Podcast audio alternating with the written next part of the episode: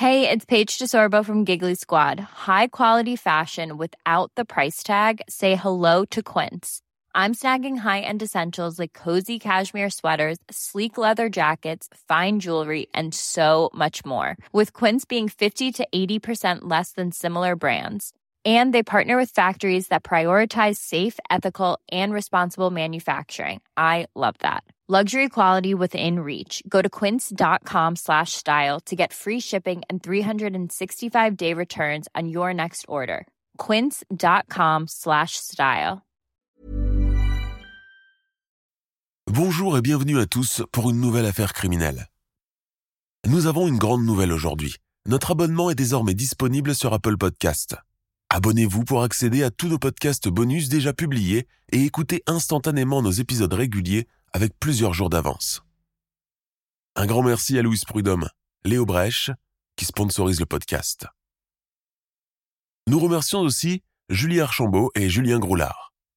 Si vous voulez des podcasts inédits, rendez-vous maintenant sur lecoinducrime.com et on commence. La mystérieuse histoire de Baba Vanga commence pendant la deuxième moitié du XXe siècle, derrière le rideau de fer, dans un petit village isolé de Bulgarie. Issue d'un milieu pauvre, atteinte de cécité, Baba Vanga commence très tôt à avoir des visions de l'avenir, des visions jugées inquiétantes par son entourage. Mais ce n'est que bien tardivement que sa popularité arrive à son apogée dans toute l'Union soviétique, au point que même des chefs d'État viendront la consulter pour des questions politiques et personnelles. Mais les prédictions de la Nostradamus des Balkans vont devenir de plus en plus dérangeantes au fur et à mesure du déclin de l'URSS. Au-delà de la légende slave, qui était vraiment Baba Vanga? Une mystique? Une paysanne superstitieuse manipulée par le Politburo ou tout simplement une femme née avec un don unique de voyance? Je vous invite à remonter ensemble le fil de l'histoire trouble et agitée de cette région du monde où la superstition locale, couplée aux difficultés quotidiennes, a donné naissance à l'une de ses figures les plus emblématiques. Nous sommes en 1911, dans la vilayette de Salonique, que l'on peut situer aujourd'hui dans l'actuelle Macédoine du Nord. À cette époque, l'ensemble territorial de la région est sous domination ottomane depuis 1867. Et pourtant, l'Empire ottoman, jadis si puissant, vit à présent ses derniers instants de gloire surannée. À Istanbul, les caisses de l'État sont presque vides. La dette extérieure exorbitante et difficilement remboursable, les conflits ethniques internes entre musulmans et chrétiens sont monnaie courante, sans compter la menace grandissante de la fine fleur des lettrés locaux, parti étudier en Europe, est revenu depuis avec une mentalité bien différente de celle avec laquelle ils ont quitté la Turquie, leurs fesses rouges sur la tête et leur âme encore pure. Grave erreur que de les avoir envoyés chez les mécréants hérétiques, pensent leurs parents, qui doivent à présent graisser la patte à gauche et à droite pour leur trouver des postes dans les hautes administrations et des partis convenables à épouser. Pour le sultan et sa suite, il est aussi hors de question de céder et se plier au bon vouloir de l'Europe. Hors de question de changer quoi que ce soit dans leurs habitudes. Si les caisses sont vides, on empruntera ou on doublera le taux des impôts, quitte à en inventer de nouveaux, quitte à aller les puiser en Afrique du Nord, en Algérie ou en Égypte. En somme, un équilibre politique et socioculturel fragilisé que le prochain conflit mondial finira par mettre sur les genoux. Mais laissons là ces soucis et revenons plutôt dans ce petit village macédonien où commence notre histoire. À Salonique, rebaptisé Oustrumka par les janissaires, nous sommes plus vraiment en Europe, mais plutôt dans une croisée de chemins entre Orient et Occident. Si les cloches de la chapelle orthodoxe locale continuent encore de résonner le dimanche et lors des fêtes religieuses, les bazars, les mosquées, les forteresses, les caravanes venues d'Asie mineure et du Maghreb sont là pour rappeler que la présence turque n'est pas un leurre. Ici cohabitent depuis toujours plusieurs groupes ethniques. Macédoniens, Albanais, Grecs, Serbes, Croates, Bosniaques, Bulgares et Arméniens. Si les premiers vivent retranchés dans les montagnes en gardant jalousement leurs traditions et leurs coutumes à coups de vendetta et de crimes d'honneur, les autres vivent plus paisiblement dans les villes portuaires et exercent en tant que négociants, artisans et commerçants dans les bazars. Dans ces ruelles de marché aux allures de cavernes merveilleuses se mêlent les tenaces sonorités slaves avec celles plus douces et musicales des langues orientales. La négociation et le marchandage, eux, se font dans une langue commune. Le serbo-croate, compris par tous et intégré dans la charte des marchands. Malgré ce brassage culturel évident, chacun s'accorde à ses origines, reste dans sa communauté et veille à conserver son identité. Rares sont d'ailleurs les mariages entre personnes issues d'origines différentes. Rester entre nous n'a jamais été aussi évident ni aussi important que dans cette région du monde. C'est le 31 janvier 1911, peu après les festivités du Noël orthodoxe, que naît une petite fille dans l'une des maisons campagnardes de la contrée. C'est un bébé prématuré. Conformément à la tradition de l'Église orthodoxe, elle ne reçoit pas de prénom ni de patronyme tant que son pronostic vital est encore en jeu. Mais une semaine s'écoule, puis deux, et la petite fille survit au grand soulagement de ses parents. Le Pope vient la bénir en personne, et elle est finalement portée sur les fonds baptismaux. Elle reçoit le prénom d'Evangelia Pandeva. Ses parents Pando Serchev et Paraskeva Sercheva accueillent sa naissance comme un miracle, alors que tout indiquait qu'elle ne dépasserait pas les 48 heures. À cette époque où la mortalité infantile bat des records, il n'est pas rare que des cercueils de bébés soient déjà prêts bien avant qu'ils ne viennent au monde. Pando Serchev est militaire et un opposant du pouvoir ottoman en place. Sa femme, Paraskeva, est comme la plupart des femmes d'alors, une épouse et une mère qui s'occupent de son foyer. Tous les deux viennent de familles macédoniennes, pauvres, ayant migré des montagnes. Evangeliva, qui est rapidement surnommée Vanga, diminutif affectif pour petite Évangeline, passe son enfance dans la région montagneuse de Rupit, frontière de la Bulgarie. C'est une petite blonde aux yeux bruns très expressifs. Comme toutes les enfants issus de la paysannerie, elle est initiée rapidement aux travaux ménagers et aux autres travaux plus contraignants de la campagne. Quand elle a à peine 7 ans, Vanga perd sa mère des suites d'une épidémie de tuberculose. À cette époque, la Macédoine passe sous la tutelle de la Bulgarie avant d'être incorporée pendant la Première Guerre mondiale au royaume des Serbes, des Croates et des Slovènes, dans ce qui va devenir par la suite la future Yougoslavie. Après la perte prématurée de sa mère, Vanga n'a d'autre choix que de prendre la relève et devenir une espèce de figure maternelle de substitution pour son père Pando, resté veuf et esselé. Vanga n'est pas scolarisée. Son père juge qu'elle n'en a pas besoin. Se préparer à devenir une épouse et tenir toute seule une maison entre davantage dans ses prérogatives. Pour cet ancien paysan aux idées bien arrêtées, la scolarité ne peut faire que du tort à une fille la rendre désobéissante et lui faire entrer des idées bizarres dans la tête. Pando Serchev est une tête brûlée. Quand il ne règne pas en tyran dans sa maison, il passe son temps à organiser des réunions secrètes, distribue des tracts, appelle ses compatriotes à se rebeller contre les Bulgares qui viennent de s'approprier la Macédoine après la retraite des Turcs. La Macédoine aux Macédoniens, clame-t-il dans les tavernes. La bagarre n'est jamais loin. Résultat, il se fait arrêter par les autorités pour propagande et jeté en prison. Les biens de la famille sont confisqués par les autorités et Vanga se retrouve du jour au lendemain livrée à elle-même, survivant grâce à la charité des voisins. Pando Serchev finit par être libéré un an plus tard. Il a recours à une marieuse pour lui trouver une nouvelle épouse. Elle lui choisit Palmonera, une couturière d'origine grecque, déjà rejetée par deux précédents prétendants à cause d'une jambe atteinte de poliomyélite. La belle-mère est une femme dure et implacable. Vanga ne l'aime pas, mais est tout de même contrainte de la supporter pour faire plaisir à son père. Pando et Palmonera ont trois autres enfants, un fils, Marco, et deux autres petites filles, Androma et Ristina. Pour ses petits frères et sœurs, Vanga devient une sorte de deuxième maman, s'occupant d'eux avec beaucoup d'amour et de soin. Enfant solitaire et mise au banc de sa famille, habituée à la traiter en domestique, elle développe un langage secret qu'elle surnomme langage des plantes et des animaux. Elle est plus d'une fois aperçue en train de parler aux fleurs. Sa belle-mère la traite de folle et menace même de la faire interner si elle continue son manège. Mais Vanga ne plaisante pas avec ces choses et affirme se faire comprendre par les autres êtres vivants. Entre 1922 et 1924, un lot de drames secoue la famille. Pando Surchev décède en premier, suivi de sa femme deux ans plus tard. À tout juste 14 ans, Vanga Surcheva se retrouve alors à la tête d'une famille composée essentiellement d'enfants en bas âge. Les temps sont durs, la Première Guerre mondiale a laissé des ravages matériels et humains, le pays plongé dans le chaos se reconstruit péniblement. En sa qualité de sœur aînée, Vanga est obligée de travailler comme femme de ménage pour subvenir aux besoins de sa fratrie. En son absence, elle sait qu'elle peut aussi compter sur la solidarité des voisins qui compatissent à son malheur.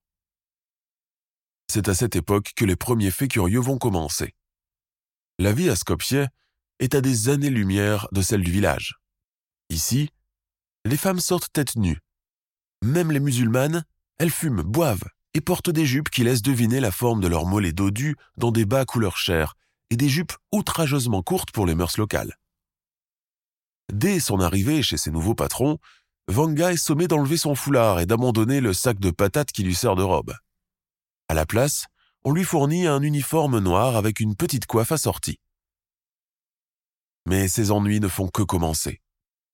Sa chevelure blonde qui lui arrive au bas du dos est tailladée à coups de ciseaux par son employeuse afin d'empêcher la prolifération des poux. Sa tête de garçonne la fait pleurer pendant des heures, générant le mépris de sa riche employeuse, elle-même affabulée d'une coupe courte bouclée et colorée. Les servantes ne portent jamais de lunettes, seules les préceptrices le peuvent. Depuis quelque temps déjà, Vanga commence à avoir des problèmes oculaires. D'abord l'œil gauche, puis le droit. Un médecin lui diagnostique une inflammation de la cornée et lui prescrit des bains de sel pour nettoyer ses plaies tous les jours. Son état ne s'améliore pas pour autant, bien au contraire. Dans la cuisine, Vanga commence à casser de la vaisselle par mégarde. Furieuse du constat, sa patronne menace de ne pas la payer. Sur son lit de bonne, Vanga pleure de rage contre sa vue qui commence à lui faire défaut, et sur la vie qui s'acharne contre elle. D'abord maman, puis papa, puis Palmonera. Si les enfants n'ont rien à manger cette semaine, le Pope, prêtre orthodoxe, ordonnera qu'on les place tous les trois à l'orphelinat. Elle pleure tellement qu'elle en mouille son oreiller. Puis, épuisée, elle sombre dans un profond sommeil. Quand elle se réveille le lendemain, Vanga constate qu'elle a toujours son uniforme noir et son tablier blanc. Seule sa coiffe a disparu. Comme tout semble lumineux par ici. Une lumière tamisée de petits matins de printemps. Vanga comprend qu'elle n'est pas dans la maison de ses patrons, mais bien dans un champ de blé mûr et doré, comme pendant les moissonnages, alors qu'à Skopje, on est en plein hiver. Comment est-elle arrivée jusqu'ici? Elle ressent un profond bien-être la submerger et la soulever au-dessus du sol. Cette expérience de voyage astral, Vanga ne l'a encore jamais vécue. À son retour à la maison de ses employeurs, elle est arrêtée d'office sur le seuil de la porte par le majordome. Elle est congédiée par les patrons. Ça lui apprendra. Apparemment, cela fait dix jours qu'elle n'a plus refait surface, au point que sa patronne a envoyé une patrouille de police pour la rechercher dans la ville. La vision du chimérique champ de blé aurait duré plus de temps que prévu. Licenciée et s'engage, Vanga reprend misérablement le chemin de son village de Rupit. Touchée par ces péripéties, la femme de l'instituteur accepte de la prendre alors comme aide ménagère pour un salaire dérisoire. Les gens dans ma situation ne peuvent pas se permettre de dire non. Un an plus tard, Vanga perd complètement la vue. Mais selon les sources officielles, elle l'aurait perdu bien avant ces événements, probablement un jour de tempête qui aurait soulevé des bancs de poussière impressionnants. Le sable lui serait alors entré dans les orifices oculaires et aurait provoqué une grave infection qui, n'ayant pas été soignée à temps, a provoqué une cécité graduelle devenue par la suite définitive. À défaut de ne pas bien la payer, l'instituteur du village finit par lui trouver une place dans un institut de Zemun pour enfants aveugles, dans l'actuel Belgrade, où elle apprend à lire et à écrire le braille en russe, mais aussi les mathématiques et le piano. Elle y reste pendant trois ans. Ce séjour lui permet aussi de développer d'autres capacités pour rester autonome, comme apprendre à s'habiller, se laver, faire le ménage, allumer un feu de cheminée, préparer à manger sans être secondée par quelqu'un.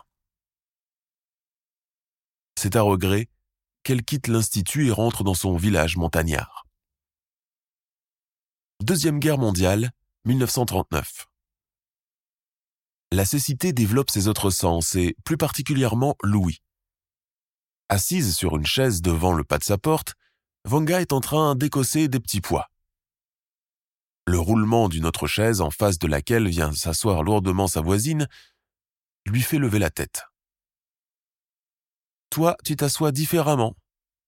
Ton mari Mirko tire la chaise d'un coup sec et la place de sorte à poser une jambe sur la paroi de la porte. Babata, grand-mère, la traîne juste à côté de moi sans faire de bruit, mais je sais toujours que c'est elle. La voisine pousse un cri admiratif. Je serais moi-même incapable de discerner qui d'entre nous fait ceci ou cela.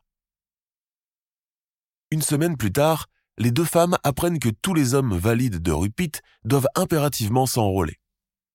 Un nouveau conflit mondial est en train de se préparer. Au besoin, même de jeunes adolescents seront appelés sous le drapeau. Après le départ des hommes, Rupit devient une sorte de prison à ciel ouvert, où cohabite une communauté devenue matriarcale par la force des choses, sans compter les enfants et les aïeux, tous réunis dans le malheur, tous redoutant le courrier mensuel qui annonce les soldats tombés au combat.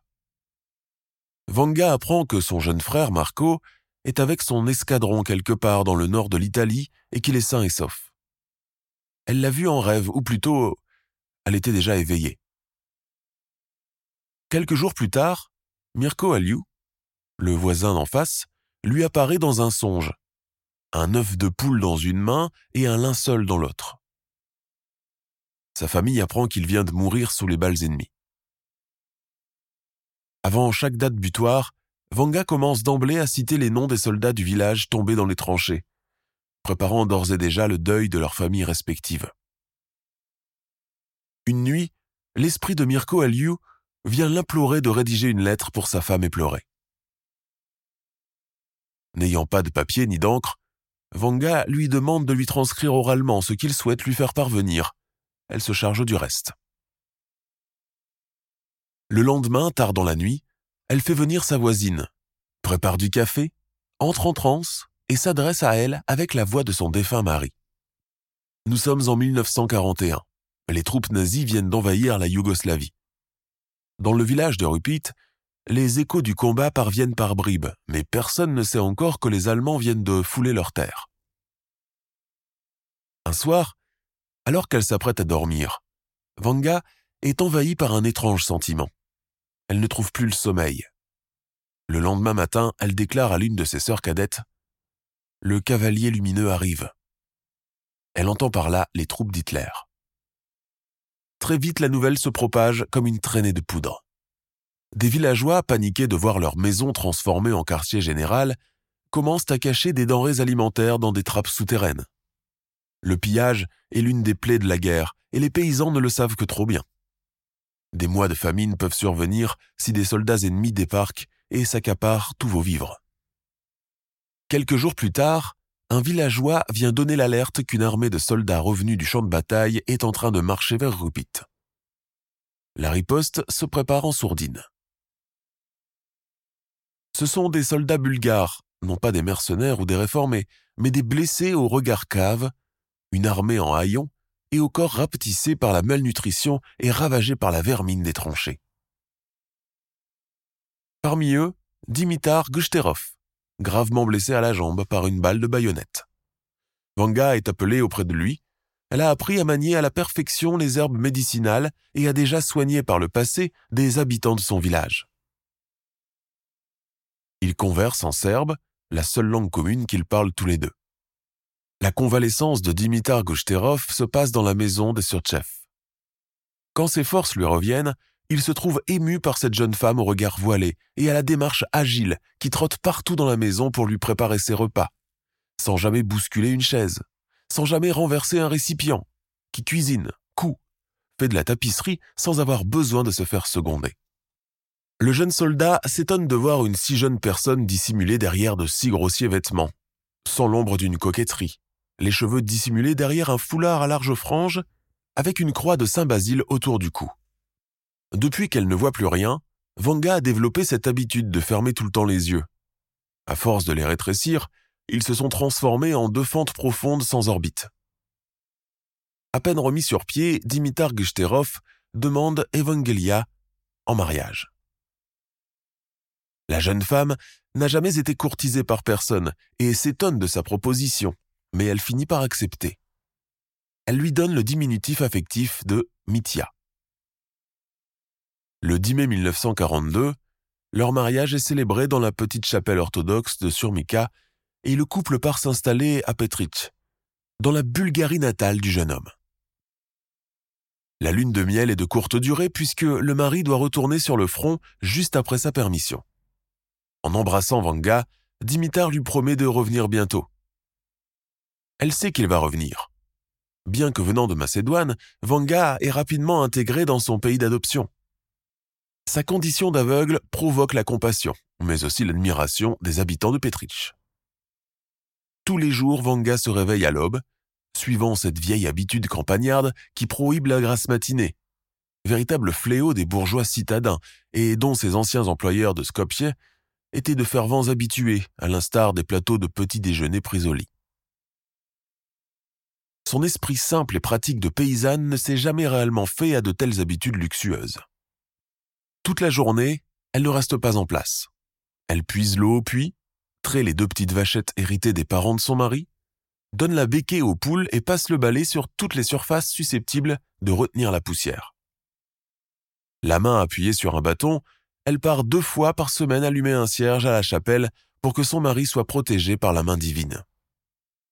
Elle connaît le chemin par cœur qui mène depuis sa modeste chaumière jusqu'à la coupole de Saint Michael. Pendant le printemps 1944, Laszlo, un enfant berger, ne rentre pas avec son troupeau des montagnes. Des battues sont organisées par les villageois volontaires pour retrouver le petit garçon.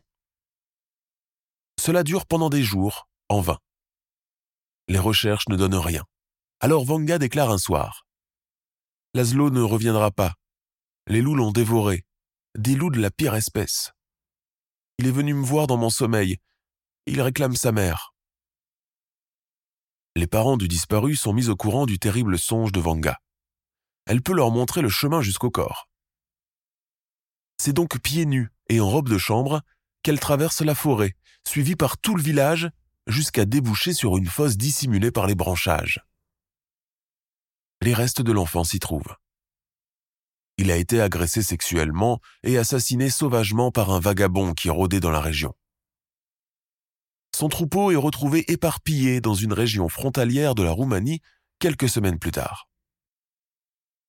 Après les obsèques du petit berger, des rumeurs commencent à circuler sur le compte de la femme de Dimitar. Une pitié qui a reçu le don de clairvoyance par quelque force divine ou surnaturelle. Pour ces gens simples et superstitieux, il est évident que Dieu lui a ôté la vue pour lui donner quelque chose de plus précieux encore. Le don de deviner l'avenir. À partir de ce moment, sa popularité ne cesse plus de croître. Non seulement les villageoises commencent à défiler chez elles pour se faire prescrire des herbes médicinales censées les guérir de la toux, de la fièvre, des boutons, des nausées, des fausses couches, mais les hommes aussi pour des questions nettement plus urgentes. J'ai misé dix dinars sur le cheval Bogdan. Va-t-il remporter la course de samedi?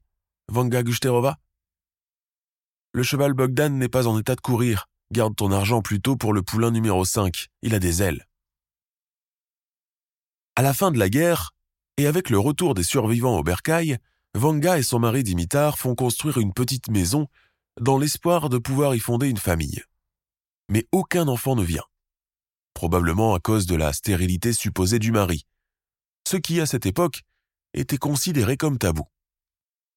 Outre ce problème de procréation, les relations entre Vanga et Dimitar commencent à se détériorer, en grande partie à cause de l'alcoolisme et la brutalité de ce dernier envers elle.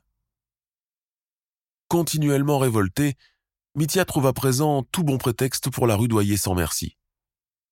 Prépare-moi un café fort et apporte-le-moi sous le porche, dépêche-toi.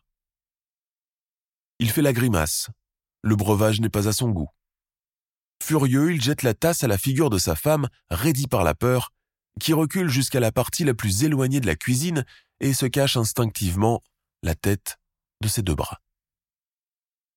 Quand Mithia se met à boire pendant plusieurs jours d'affilée, il devient comme ça.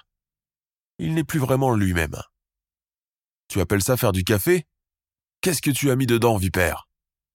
J'ai fait le café comme d'habitude. Tu veux m'empoisonner ou quoi? Tiens, file me chercher des cigarettes. C'est moi qui suis assez fou pour parler à une ignorante comme toi, même pas capable de me donner un enfant. Vanga est profondément blessé par ces accusations. Quand il quitte enfin la maison en claquant la porte, elle se met à pleurer, s'essuyant les deux fentes de ses yeux éteints avec les pans de son tablier brodé. Son couple bat de l'aile. L'amour des premières années a laissé place à une rancune sourde ruminée à longueur de journée par Dimitar. Ils s'éloignent l'un de l'autre mais continuent de partager la même maison et le même lit. Parfois, quand il est un peu éméché, Mithia lui fait un câlin maladroit et lui demande pardon avant de revenir à la charge dès le lendemain au lever. Divorcer à cette époque en milieu rural n'est pas dans l'ordre des choses, et Vanga ne l'envisage même pas. Dimitar part pendant un temps en Grèce, où il se fait torturer pendant des jours avant d'être envoyé dans un camp de travail dans le nord de l'île, pour des activités de propagande anticommuniste. À son retour à Petrich, il sombre à nouveau dans l'alcoolisme et meurt finalement d'un ulcère de l'estomac en 1962. Restée veuve et sans enfant, Vanga décide de prendre l'habit noir de deuil pour toujours et se confine chez elle. Elle dit vouloir la paix pour pouvoir discuter tranquillement avec l'esprit de Mithya, qui vient chaque nuit implorer son pardon. Dans la Yougoslavie communiste des années 60, il n'y a pourtant pas de place pour des prophétesses de son acabit, qui continuent de prier en secret un Dieu que le système politique a supprimé de sa constitution. Les églises sont à présent fermées. Les popes ont depuis longtemps troqué leur barbe de patriarche contre celle de fervents communistes athées toutes les fêtes religieuses sont désormais interdites, y compris de Noël.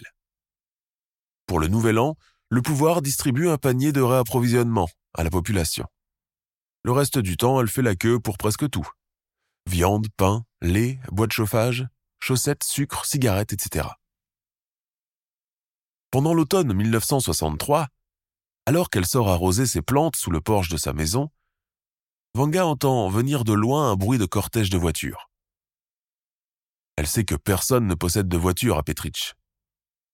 Le bruit des pneus se fait de plus en plus proche. Elles sont au nombre de cinq, cinq rutilangues Volga noires. Vanga se raidit sur place. Ils sont venus la chercher. Deux hommes de haute stature vêtus de costumes croisés l'invitent à monter dans l'habitacle du dernier véhicule. Elle leur demande d'aller chercher son foulard d'abord, car elle ne quitte jamais sa maison tête nue. Quand elle revient, les yeux fixés dans le vide, attendant leur décision, ils s'adressent à elle en russe. Sais-tu pourquoi nous sommes venus te chercher, Babata, grand-mère Oui, pour me mener dans une grande maison entourée d'un mur blanc où il fait chaud pendant tout l'hiver et où je mangerai de la viande à tous les repas. Les deux agents des services secrets se regardent incrédules. Un troisième, assis sur le siège passager, fait signe au chauffeur de démarrer. Le cortège se met en route. Quelques voisins, trop craintifs pour sortir dehors, observent le déroulement de la scène depuis leurs fenêtres, rideaux bien tirés. Pourquoi emmène-t-il la grand-mère aveugle qui ne quitte plus sa maison depuis la mort de son mari? Coincé entre les épaules des deux hommes qui entre-temps ont allumé leurs cigarettes, Baba Vanga va à présent vers son nouveau destin, celui d'un agent du pouvoir. Le cortège arrive à destination en fin d'après-midi. Deux larges portes noires leur cèdent le passage. Vanga entend le crissement des pneus sur le gravier. Tout le monde descend et elle est presque extraite de la voiture.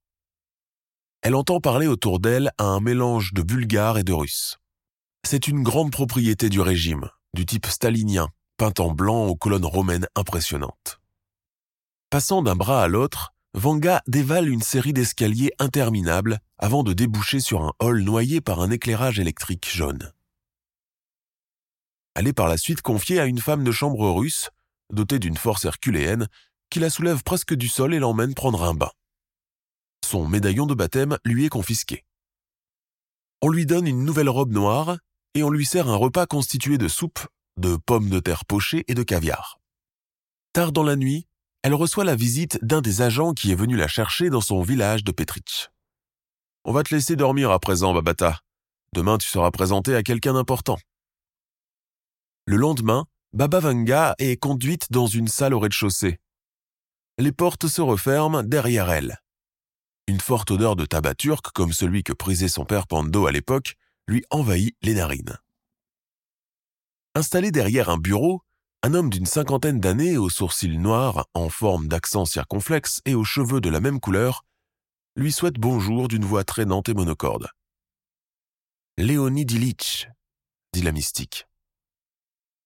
En effet, Léonid Brezhnev, en personne, est ici, fraîchement promu secrétaire général du Parti communiste de l'URSS, depuis que lui et ses sbires ont évincé son prédécesseur, Nikita Khrouchtchev.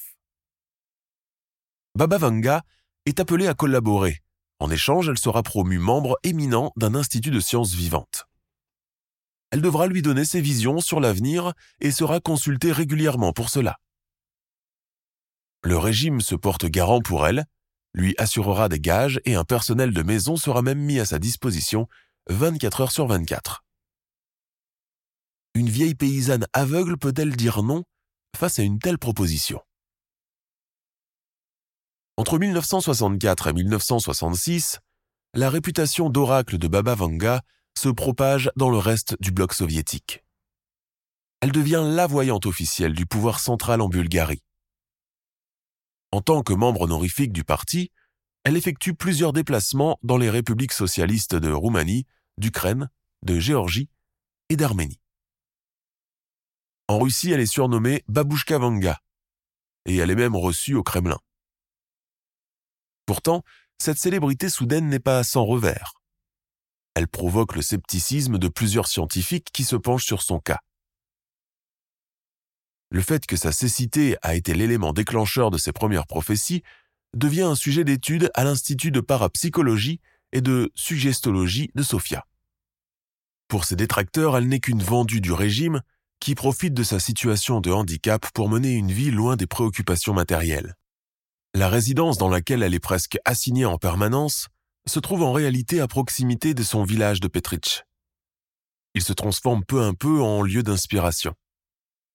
Outre les personnalités politiques, Baba Vanga offre ses services de médium et de voyante contre une rétribution transformée par la suite en taxes habilement gérées par le gouvernement, alors que celui-ci ne dépense en réalité pas un sou pour elle.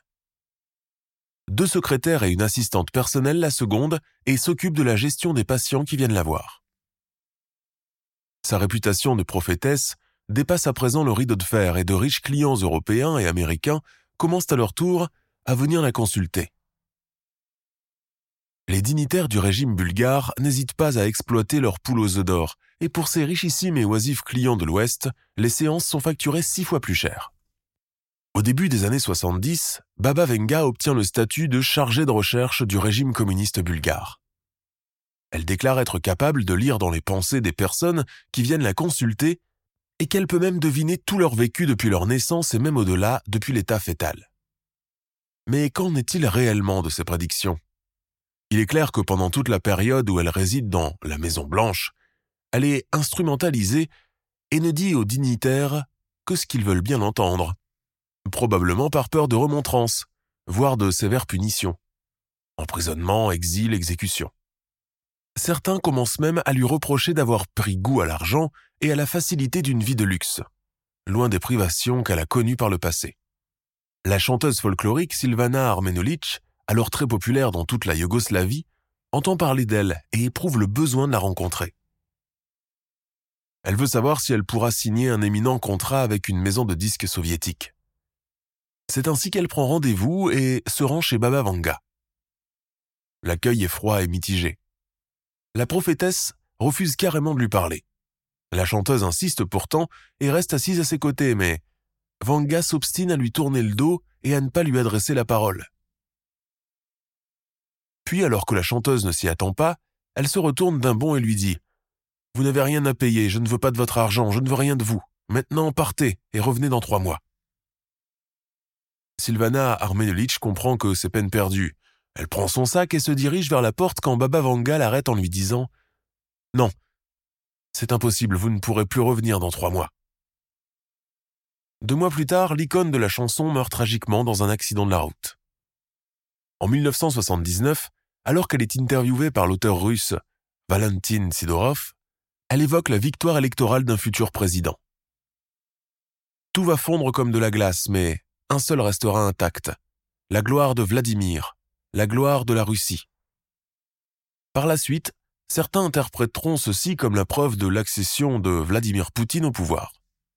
Pendant l'hiver 1985, Baba Venga prédit la catastrophe nucléaire de Tchernobyl, survenue quelques mois plus tard, le 26 avril 1986. Elle aurait parlé d'une vapeur mortelle qui s'étendrait depuis l'Ukraine jusqu'en Biélorussie en balayant tout sur son passage. Le 26 avril 1986, l'un des réacteurs de la centrale nucléaire Cislénine explose en libérant une quantité importante de radiation provoquant l'une des pires catastrophes humaines et matérielles du XXe siècle. En 1989, elle prédit la tragédie du 11 septembre 2001 à New York. Ses paroles sont Les frères américains tomberont après avoir été attaqués par des oiseaux d'acier. Au début des années 90, Baba Vanga prédit la chute prochaine de l'Union soviétique et le démantèlement de ses républiques socialistes. Le 26 décembre 1991, le bloc soviétique s'effondre brutalement, générant l'une des pires crises économiques et sociales jamais connues. Contrainte d'abandonner ses titres et le train de vie à laquelle elle a été habituée, Baba Vanga plie bagage et rentre dans sa maison campagnarde de Petrich. Là, elle reprend ses activités de médium, mais à titre gracieux. La crise économique a réduit dramatiquement le taux de la monnaie et beaucoup de gens ont vu du jour au lendemain disparaître toute leur épargne. Avec la réouverture des lieux de culte, des pèlerins fidèles et des adorateurs lui érigent de son vivant une chapelle orthodoxe, baptisée Sainte Petka à Rupit. Alors âgée de presque 80 ans, la Nostradamus des Balkans déclare vouloir vivre ses dernières années en ermite, loin des possessions terrestres. Elle continue tout de même à avoir des visions, à faire des transes et à dialoguer avec les morts qui, selon elle, lui donnent toutes les informations qu'elle diffuse. En 1994, elle prédit à tort que la finale de la Coupe de la FIFA 1994 sera jouée entre deux équipes dont le nom commence par un B. Finalement, seule une équipe, celle du Brésil, sera correcte. L'équipe adverse étant l'Italie. En 1995, elle prédit la réélection du président russe Boris Eltsine pour un deuxième mandat consécutif au Kremlin. Deux ans avant sa mort, Baba Vanga, fragilisé par un cancer du sein, refuse de se faire soigner dans une clinique spécialisée de Sofia. Elle ne sort plus de chez elle et est prise en charge par ses voisines. Vêtue de sa sempiternelle robe noire, de son tablier blanc et de son foulard à franges, elle passe ses journées assise sur un fauteuil et reçoit régulièrement la visite des éminences religieuses venues de la capitale. Sa lucidité n'en est même pas altérée et elle continue d'avoir des visions de l'avenir. C'est ainsi qu'elle prédit tour à tour le tsunami qui va balayer l'Indonésie en 2004. Une immense vague va s'abattre sur une côte, les villes et les habitants vont disparaître sous l'eau. Mais aussi le naufrage du sous-marin nucléaire russe, le Kursk, survenu le 12 août 2000. Prisonniers d'une boîte d'acier, les Russes blancs dans un tombeau humide, le monde entier en pleurera. En 1995, elle prédit que le 44e président des États-Unis sera un Afro-Américain, en l'occurrence Barack Obama. Quant au 45e président, Donald Trump, elle dit qu'il devra faire face à une immense crise planétaire. Baba Vanga est également porteuse de bonnes nouvelles pour son pays, puisqu'elle aurait annoncé la victoire imminente du joueur d'échecs bulgare, Veslin Topalov, lors du tournoi mondial d'échecs en 2005, et qui s'est avéré.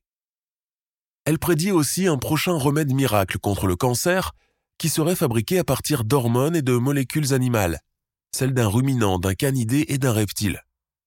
Le cheval est fort, le chien est robuste, et la tortue vit longtemps.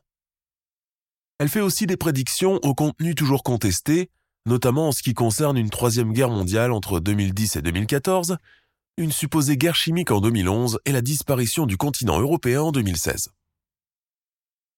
En 1996, l'oracle dont le cancer du sein a déclenché une infection de plusieurs autres organes ne quitte plus son lit. Elle parle de sa mort prochaine qu'elle situe entre le 11 et le 13 août de l'année en cours. Quelques mois avant sa mort, Baba Vanga affirme qu'elle se matérialisera dans le corps d'une fille aveugle habitant en France. Elle dit que cette dernière sera chargée de prendre sa relève. Il est difficile de connaître le bon fondement de cette ultime prophétie, ni l'identité de son héritière spirituelle en question. Baba Vanga décède dans sa maison de Petrich le 11 août 1996 des suites de son cancer du sein. Selon ses dernières volontés, elle a demandé que sa maison soit transformée en musée et soit dédiée entièrement à tous ceux qui voudront bien y entrer.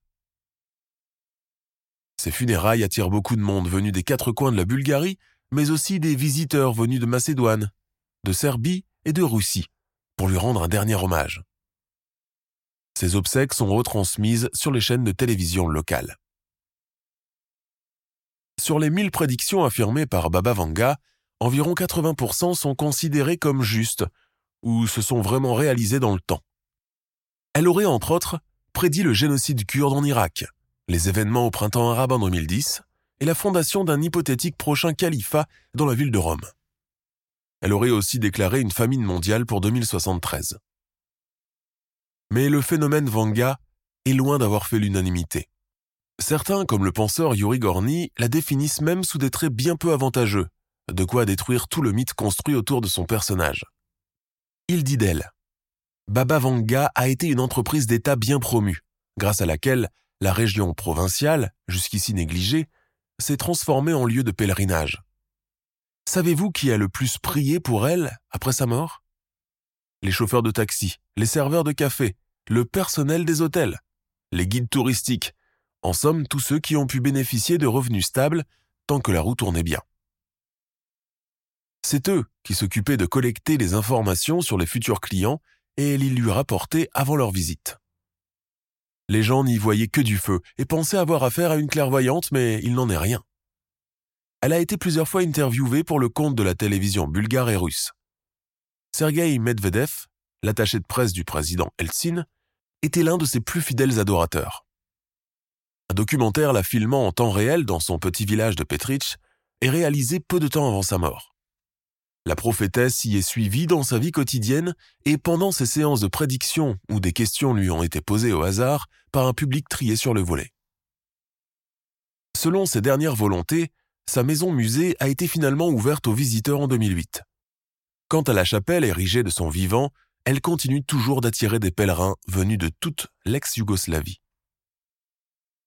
Baba Vanga avait appris à lire en braille, mais elle n'a jamais écrit ni publié de livre de son vivant.